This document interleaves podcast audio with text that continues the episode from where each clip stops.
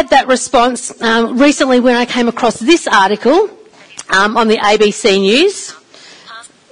Um, sorry, my watch is trying to talk to me. Um, so I came across this article on silent walking. Anyone heard of silent walking? No, no big TikTok trend followers here. I can. Oh, Loz is So silent walking. Um, well, what is silent walking? You ask. It's what most of us have grown up with as just walking.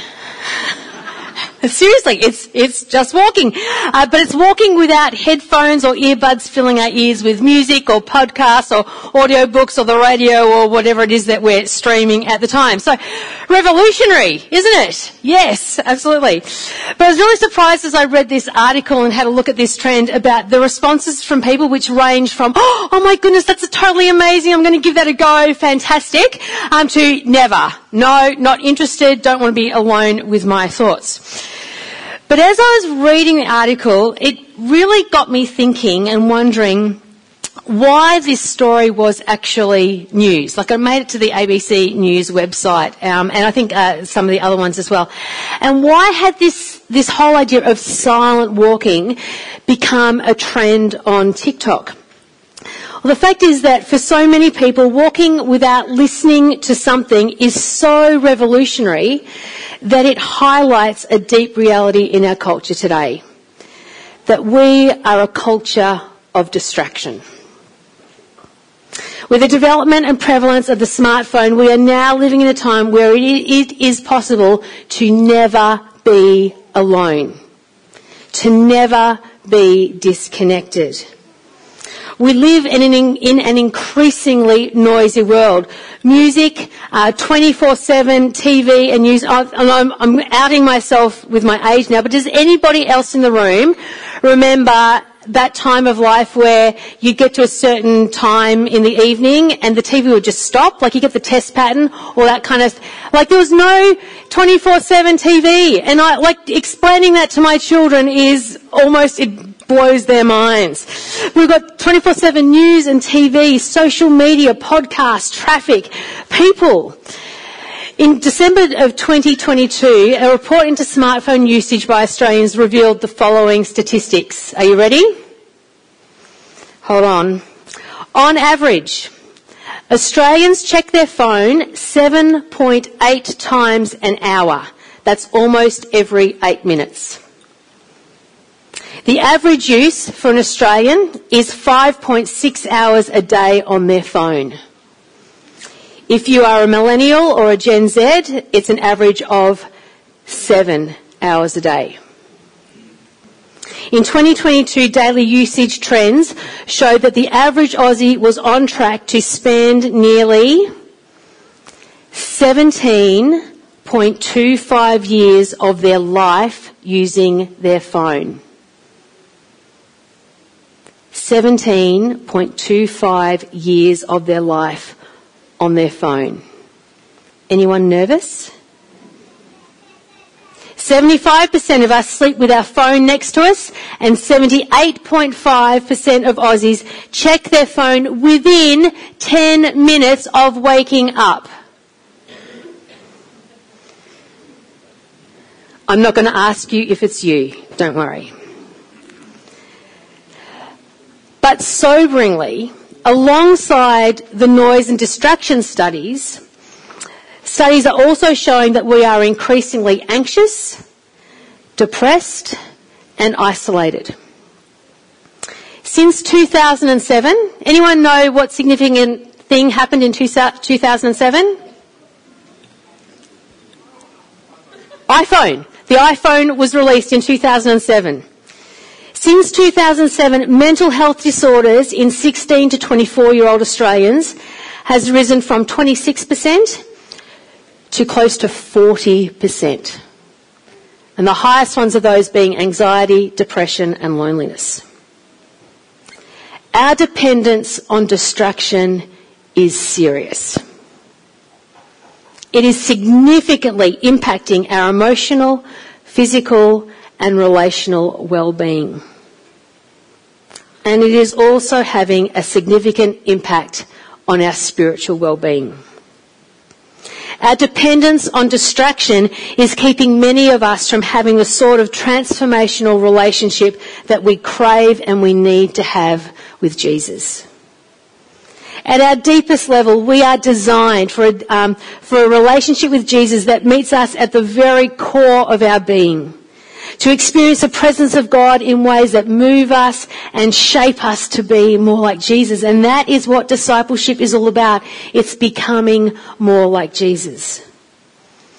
And yet so many of us don't experience the depth of relationship with Jesus that we are created for. And I know that I am one of them. In fact, it was my absolute dissatisfaction with the status quo, my dissatisfaction with what I felt like was a completely plateaued spiritual life, and my deep yearning to experience more of Jesus, which has led me over the past year and a half down this path into the spiritual practices, or some of us might call them the spiritual disciplines. It's led me down this path into the spiritual practices that followers of Jesus have been exploring and practicing for centuries. In daily life, and particularly as we head into the busyness of the Christmas season, where many of us will feel stretched and overwhelmed, perhaps a little anxious, the good news is that there is a practice from the way of Jesus that pushes back against the pressure of our culture and helps us to reset and recalibrate. And it's this practice of silence and solitude. The great writer and practitioner of spiritual formation, Henri Nouwen says, without solitude it is virtually impossible to live a spiritual life. Mother Teresa once said, we need to find God and he cannot be found in noise and restlessness. God is the friend of silence. Now, I am not an expert, okay? I am not an expert. But I am increasingly not just understanding, but experiencing the value and the necessity of silence and solitude in my life. And over these coming weeks, we're going to explore some of Jesus' experiences of silence and solitude, digging into some key moments in his life, and digging into what it teaches us about practicing this way of Jesus ourselves, and what it can and does do in our own discipleship and our spiritual formation. As we begin though, um, I want to highlight three resources for you that have been absolutely invaluable for me personally um, on this journey that I am on. And there's lots of others. Um, Dallas Willard, John Ortberg, Richard Foster, Henri Nouwen are all um, great writers on uh, the spiritual disciplines. For me, um, here are some of mine. so John Mark Comer, so the book in the middle there, The Ruthless Elimination of Hurry. Uh, the John Mark Comer uh, was the lead pastor at Bridgetown uh, Church in Portland, Oregon. He has a teachings podcast, uh, which for me, um, I, I, dread to use the words um, life changing, but they pretty much have been life changing for me. Um, but this book as well um, is incredible. when we're talking about distraction uh, and the, our digital age, it has was um, yeah, I've made some significant changes in my life thanks to that book. So that may encourage you or may not encourage you. So, um, so there's that one. Then uh, the solitude practice. So John Mark Comer is also the head of what is called Practicing the Way, which is um, some amazing resources that can be used. They're four week courses. They're all free. They're online at practicingtheway.org. Um, my life group has done the Sabbath practice and the prayer practice and we will do the um, solitude practice um, early next year. Beautiful, well researched um, resources. If you are a life group leader, you've already heard me talk about these, but they are incredible. So uh, solitude practice on that. And then the invitation to silence and solitude by Ruth Haley Barr is the recommended reading um, from Practicing the Way, and it's a book that um, I am reading at the moment, and again, just highly recommend it if you're wanting to dig deeper into this practice. So, what is silence and solitude? Well, sim- at its most simple, it is intentional time in the quiet to be alone with God. Jesus, John the Baptist, Peter, Elijah and others demonstrate this practice. It's a theme through the Psalms and once you start looking for it, you will see it everywhere. It's a central key practice um, in discipleship and spiritual formation for followers of Jesus throughout history. Um, and importantly, Jesus withdrew to these lonely places to spend time with the Father. Uh, and again, as you start to look through the Gospels, and if you're looking for it, you will see it come up again and again and again. And over the coming weeks, we will look at these passages relating to Jesus' experience of silence and solitude, and just how this practice can bring us strength, wisdom, and peace in the midst of our busy and noisy world. And so today we're going to begin with Matthew chapter 4, verses 1 to 11. If you have your Bible and you want to open that, if you have your smartphone, um, grab that. The words will also be on the screen. So we're going to look um, at Jesus heading out into the wilderness, but this event takes place immediately after Jesus' baptism. Uh, it's in the Jordan River. He's baptized by John the Baptist. There are crowds around him, and the heavens open, and the Holy Spirit comes down. It says, like a dove, and this voice from heaven says, "This is my beloved Son, in whom I am well pleased. Listen to him." Now I don't know about you, but for me, I would think, great, excellent brilliant launching place into public life and ministry. You've got the crowd already. It's been an amazing experience. It's like a spiritual high. You'd think this would be the great time for Jesus to start healing people, preaching about the kingdom of God and kind of going about the business of what it is that he came to do. But instead, that's not what happens. Um, instead, we read in verse 1 Then Jesus was led by the Spirit into the wilderness wilderness to be tempted there by the devil. So not straight into public ministry, but led by the Holy Spirit into the wilderness. And this word wilderness is a really interesting one. And the Greek word is eremos. Can you say that? Eremos. Eremos. And it's a word that, again, as, you, as we read through the New Testament, it comes up a lot of times, but it's um, translated in different ways. So eremos means the wilderness, desert, deserted place, lonely place, solitary place, and my favourite, quiet place. So whenever we read wilderness or solitary place or the lonely place, this is the same word, the eremos, this, this place of silence and solitude. So it goes on in verse 2. For 40 days and 40 nights, Jesus fasted and became very hungry. During that time, the devil came to him and said, If you are the Son of God, tell these stones to become loaves of bread. But Jesus told him, No, the scriptures say people do not live by bread alone, but by every word that comes from the mouth of God. Then the devil took him to the holy city, Jerusalem, to the highest point of the temple and said, If you are the Son of God, jump off. For the scriptures say he will order his angels to protect you, and they will hold you up with their hands, and so you won't even hurt your foot on a stone. And Jesus responded, The scriptures also say, You must not test the Lord your God. Next, the devil took him to the peak of a very high mountain and showed him all the kingdoms of the world and their glory. I will give it all to you, he said, if you will kneel down and worship me. Get out of here, Satan, Jesus told him. For the scriptures say, you must worship the Lord your God and serve only him. Then the devil went away and angels came and took care of Jesus. And my experience of this passage over the years, right from when I was a kid right through until um, reasonably recently, was always this, you know, here's Jesus led by the Holy Spirit into the wilderness, into the silence and solitude, into, you know, that, into fast and to pray, and wouldn't know it, isn't it just like the devil, when Jesus was at his weakest, the devil, devil comes typically and tempts him.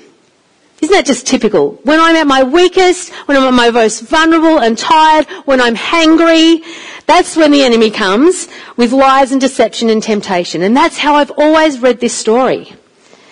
But as I've looked at this event afresh, um, through the perspective of the spiritual practices, I have come to a new understanding. Jesus wasn't at his weakest. Yes, he was hungry, and that has more to do with the spiritual practice of fasting, which is a whole other topic. But he wasn't weak. Solitude with the Father doesn't weaken us, it strengthens us. This story of the Holy Spirit, it's the Holy Spirit leading Jesus into the wilderness, into the Eremos, made me, made sense to me when I realized for the first time that the Eremos isn't a place of weakness, it's the place of strength. After 40 days of prayer and fasting, Jesus was at his strongest. Then and only then did he have the strength to defeat the lies of the enemy. I don't know how many of you think about silence and solitude as a place where we go to defeat the enemy. Um, I certainly didn't. For most of us, um, if we practice silence and solitude at all, it's often to read the Bible or do a devotional or maybe to pray or maybe to journal or spend some time in worship. But silence and solitude is a place where we are strengthened by God. It's a place where we can tune into the voice of God, to discern what He is saying and to stand up to the lies that the enemy would bring into us. Time in the eremos, time in solitude with the Father, away from the distractions and busyness of life, prepared Jesus for the testing, the temptation, and the lies that were to come. And it is the same for you and for me. Jesus invites us into the silence and the solitude to find strength to face not just the lies of the enemy, but also to face the hardships, the struggles and the temptations of life. He provides us with strength to keep us going when we are tired, hungry, emotionally frayed, and where the people around us are making life harder, not easier. Because remember, Christmas is coming. This invitation to silence and solitude is not an escape from the world. It is a retreat into the presence of God to strengthen us for the life that Jesus calls us to. It was a practice that was essential for Jesus, and Jesus models this practice for us with the invitation to join, uh, for us to join him in the eremos, in the solitary place, the quiet place, to be strengthened by him. Now today you may not be feeling weak. Perhaps you relate more to Jesus in the Jordan River where there's a strong sense of God's presence and delight in your life. Perhaps you're here this morning and you feel um, just full of wonder and excitement and just like the feeling like you are on the brink of something wonderful. But testing and temptation, doubt and hardship will come and we need to be prepared. And as we consider stepping into this invitation of Jesus, into the eremos, into the silence and solitude, I just want to note some things that it's not. Okay, so here are some things that this is not what silence and solitude is about. First of all, silence and solitude is not about emptying our mind, as is with the practice of some religions. Instead, it is the intentional practice of seeking the presence of God in our lives again demonstrated and lived out by Jesus. It's about retreating for short or extended periods of time to engage with and, um, and spend time with the Father. Silence and solitude is not about our personality type. So for all the introverts in the room who you just love time on your own, silence and solitude is not the escape clause that you are looking forward for to get out of that um, kind of social thing that you are wanting to do. Okay, it's not about that. And the extroverts in the room, we can't claim, well, I'm a people person. I need people around me um, as an excuse to reject Jesus' invitation into silence and solitude. Jesus was fully human and fully divine when he walked the earth, and this practice was essential for him. How much more for each of us who are fully human and not divine. No matter the personality type God has given you, whether you are introvert or extrovert, whether you're a people person or you like time on your own, the invitation to silence and solitude, the invitation to draw close to God and spend time with Him alone is the same and it is just as essential no matter our personality type. Now, perhaps surprisingly or even counterintuitively, silence and solitude is not about what we get out of it. Um, even though I know, and I can testify, I've personally got so much out of this practice. Um, but if we come with an, with an attitude into silence and solitude of having to experience something or get something out of it, then we will inevitably be disappointed. This practice is more about us being with Jesus, about bringing ourselves to Him because we love Him and He loves us and we just want to be with Him. There are times in silence and solitude where we will hear clearly from Him, where we'll experience a strong sense of His presence, His healing, His peace, His joy. There are times where we may feel convicted of our sin, of God wanting to meet us in the dark places of our soul and bring forgiveness and healing and restoration. But sometimes we don't experience anything. We just come as we are. We just show up. And in some ways, and this may sound like a strange thing to say, but it's, it's actually, it's the showing up that is the win, for want of a better word, that I want us to focus on. And that's because every relationship we are in requires an investment of time. There are times that Andy and I, um, Andy, my husband, who most of you know, there are times that we spend together that are full of conversation or doing things or planning things or sharing information or listening to what's going on in each other's time, each other's lives. There are times where we're sharing our thoughts and our emotions and our deepest desires and dreams, all of that kind of thing. Um, and then there are times where we're just with each other. That comfortable silence of just walking together or sitting in a room or a car or a cafe and just enjoying being together. And time together strengthens our connection and our love for each other. Imagine what a marriage or any kind of close relationship would be like without one-on-one time together. We cannot have a depth of connection and intimacy with others without one-on-one time together. And it's the same with our relationship with God. We will never have the intimacy and connection that our souls crave if we don't intentionally carve out regular, dare I say it, daily times of solitude with Jesus. And as in the growth of any relationship, the effect of spiritual formation practices is cumulative. It's our ongoing commitment to spending time, intentional time in silence and solitude with Jesus that keeps on de- deepening and strengthening our relationship with Him. Now, as much as I've just said that this practice isn't about what we get out of it, it absolutely does something in us. And that is because there is nothing, there is nothing like being in the presence of God. His presence is what will bring us the greatest healing and freedom, joy, strength, beauty and love that we can ever experience. His presence is transformational. This practice of silence and solitude has helped me to lean into the presence of God.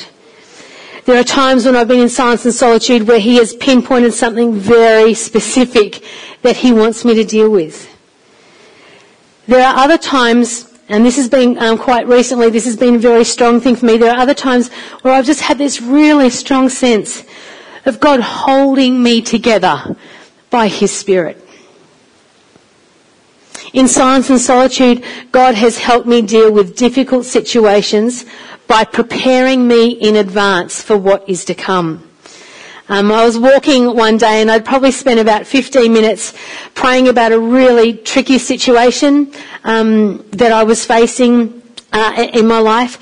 And I was spending time talking to God about it, but importantly, listening to God and really, really importantly, saying to God, I just need you to help me have a right heart in this. Help my heart to be aligned with you. And I probably spent 15, 20, maybe 25 minutes on my walk just processing this stuff with God. And I just kind of gone, thank you Lord, amen. Like literally, and literally a minute later, my phone beeped and a message came through. Um, about this specific situation. And whereas in the past, even half an hour earlier, um, I would probably and usually have reacted highly emotionally and with a lot of uh, fear and hurt and worry, I just felt this incredible sense of peace and strength. Silence and solitude strengthens us to face whatever life holds for us in both the big things and the small things. Just as Jesus' source of strength came from his time with the Father, he invites us, you and I, into this place where we can draw on his strength in whatever it is that we face. And I am so inspired by the people in my life, and there are some of you who are in this room right now, who I have seen face incredible hardship and heartache, and yet your faith in Jesus is, is strong. And the common thread that I see in so many who are like that is this deep and abiding relationship with Jesus that goes far beyond just turning up to church on a Sunday, or even, dare I say it, being in a life group midweek.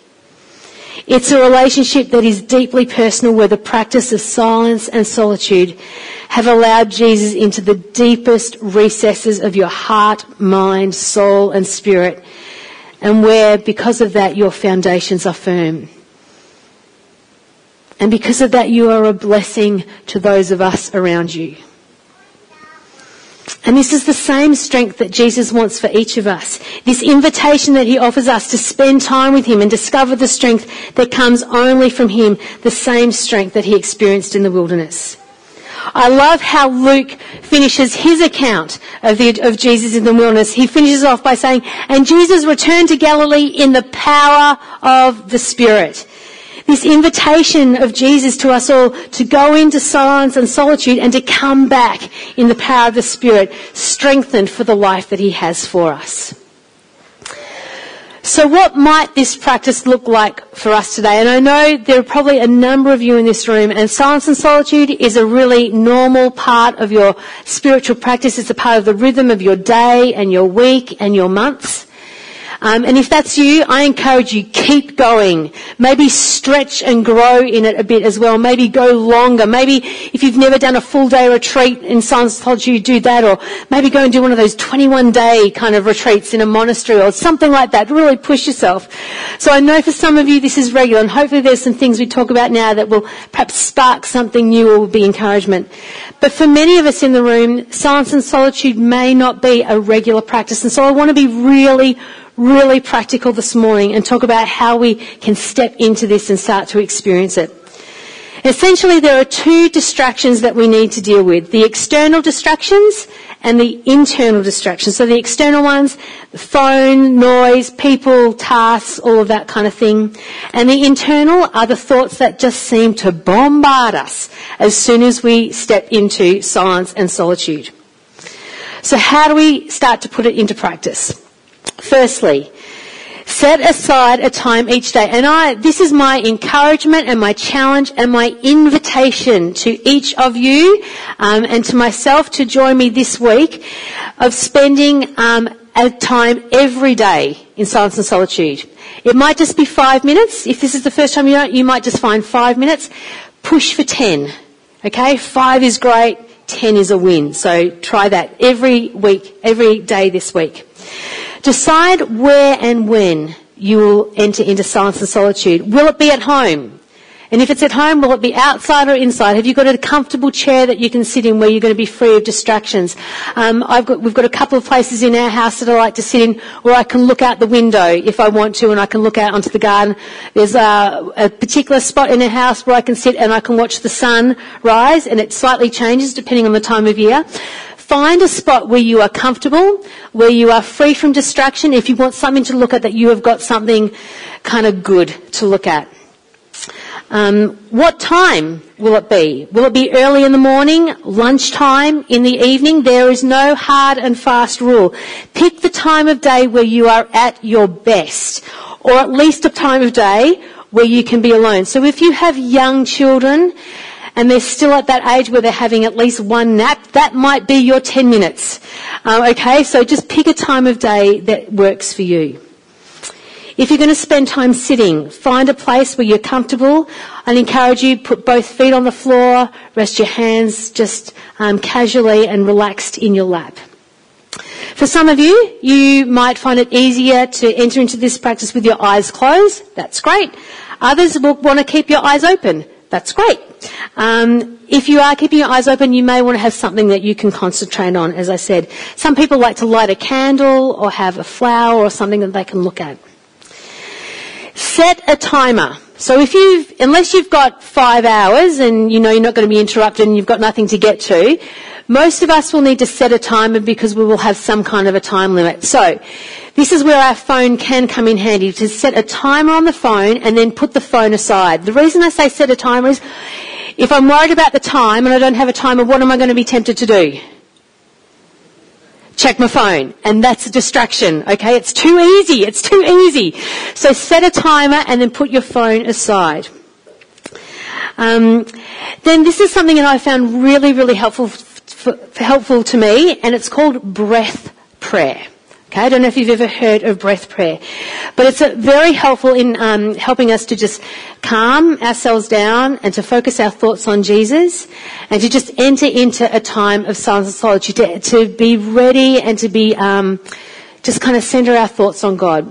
And the idea is that we have a phrase where we can breathe in with the first half of the phrase and then breathe out with the second half of the phrase. Remember, we're not emptying our minds, we're engaging in the presence of God.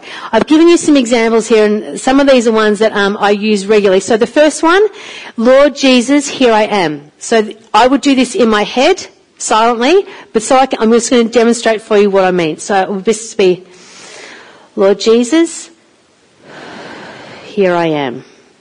So I would say the, the Lord Jesus on the in-breath and here I am on the out-breath. And I would just do that as long as I need to, to just quiet my heart, quiet my mind and enter into silence and solitude.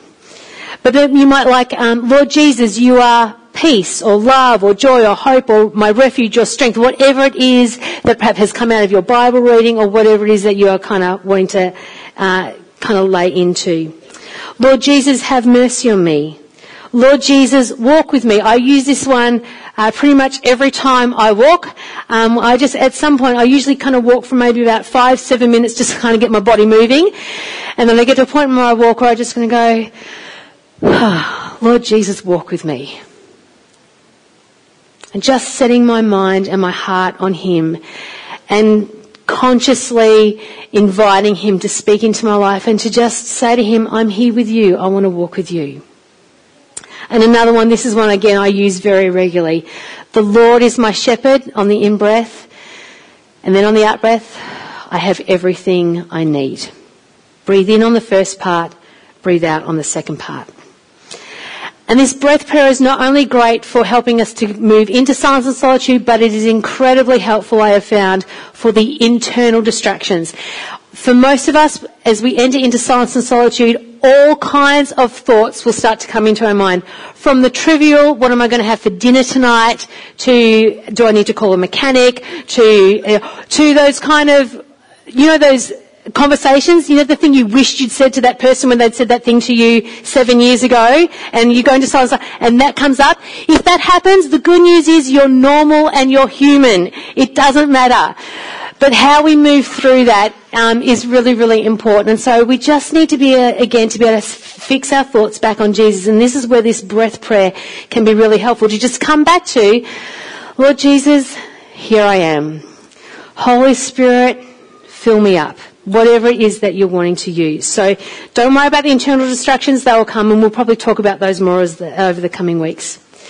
And as you come out of silence and solitude, as we come out of it, to just pray a prayer of gratitude. You might want to journal something, you might want to read a psalm, perhaps something from um, one of the gospels, but just finish your time with gratitude to God. And I encourage you, just play around. Have a go. Try the mornings, and if that works, it's great. But if it doesn't, maybe try the evenings. Maybe lunchtime is going to be the best time for you, and you've never tried silence and solitude. Have a play around. Try some breath prayer. Look up some things online. Try lighting candle. Whatever it is, just have a go. Have a play. There's no right or wrong, but it's about coming up. It's about showing up, and about spending time with Jesus. And I encourage you too to look for moments in your day where um, you would usually, or even just automatically reach for your phone and instead use that moment to just spend time with Jesus. Um, some examples, for example, driving in the car. I don't know, but have you, do you guys do that? The radio comes on and you're kind of flicking through trying to find at least one song that you like and you kind of go, well, that one will do. I've spent so many years doing that and now I just switch it off. I said, Lord Jesus, here I am. Is there anything you want to say to me? I just want to be in your presence. It's a moment when I'm on my own anyway, so I just take it and use it. Maybe you'll find yourself waiting somewhere, it's a restaurant or a, at the doctor's office, at the supermarket queue. Again, any place where you would automatically just reach for your phone. Again, just leave the phone. Leave whatever would distract you and spend the time with Jesus. Uh, maybe it's at work, getting up from your desk. I have uh, a watch that tells me when I've been sitting for too long and when I need to get up.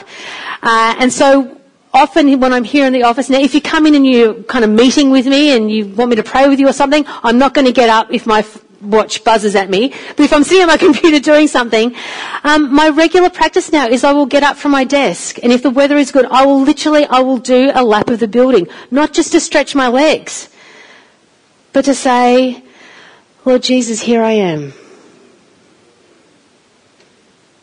Lord Jesus, here I am. I just want to spend these moments with you.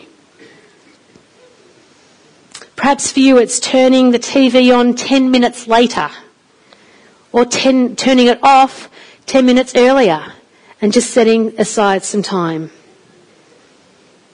And perhaps for you it's walking leaving the earpods out and accepting Jesus' invitation to walk in silence and solitude.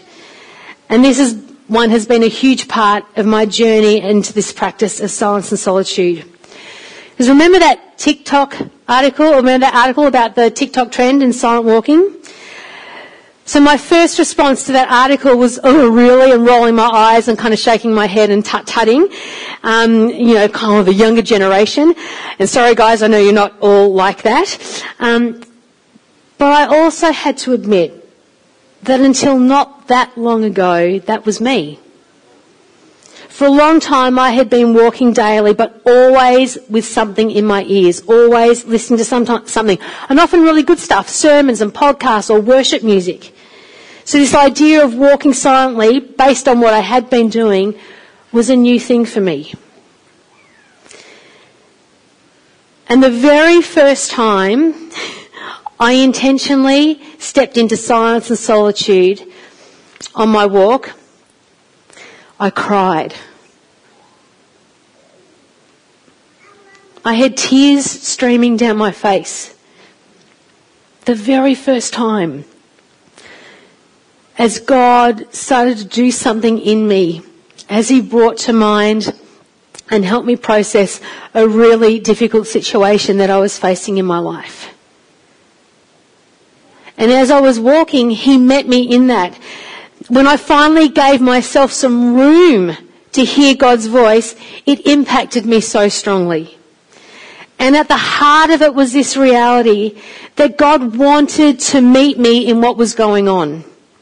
He wanted to minister to me, to help me, to heal me, to align my heart with His. But to do that, I needed to give Him the time and the space away from my usual, normal, routine, indoctrinated distractions and give Him the silence and solitude so that He could speak and minister. And now walking with Jesus in silence and solitude is just a regular part of my practice. There are times where I sense God speaking to me directly. There are times where I feel an overwhelming sense of joy or peace or gratitude. There are other times where I don't really hear or sense anything, but it's still been good. And this is what Jesus wants for us, to enter into His presence. And so this week I want to encourage you to determine in your heart and your mind the time and the place where you will practice, where you will enter into silence and solitude. But to finish today, we're going to spend some time in solitude. We're going to spend three minutes together. Um, I'm going to uh, read a few, a couple of verses from a psalm. So I want to encourage you just to, right now, change how you're sitting if you need to sit comfortably, if you've got your legs crossed. You might just want to uncross them. You might just want to put your um, hands uh, relaxed in your lap. Um, you might want to choose one of the breath prayers. That uh, slide is going to come up as well. Pick a prayer that you might use. I invite you, if you want to, to close your eyes. If you'd rather keep your eyes open, um, I encourage you maybe look at the cross, look at the screen, just pick something.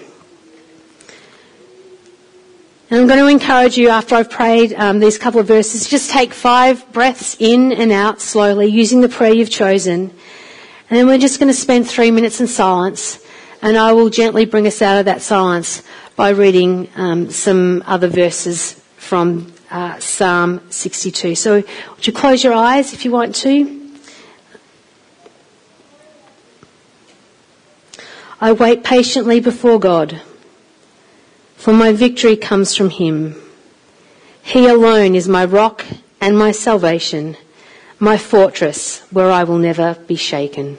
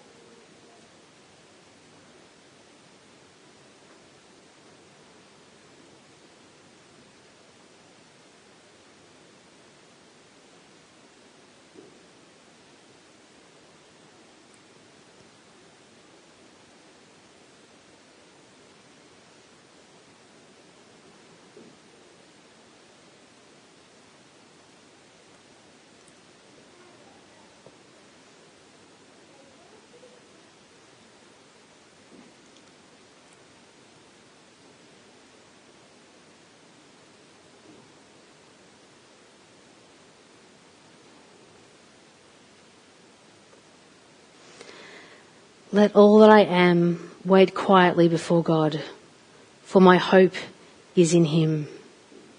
He alone is my rock and my salvation, my fortress where I will not be shaken. My victory and honour come from God alone. He is my refuge, a rock where no enemy can reach me. O oh, my people, trust in Him at all times. Pour out your heart to Him for God is our refuge. When you're ready, let's stand and worship together.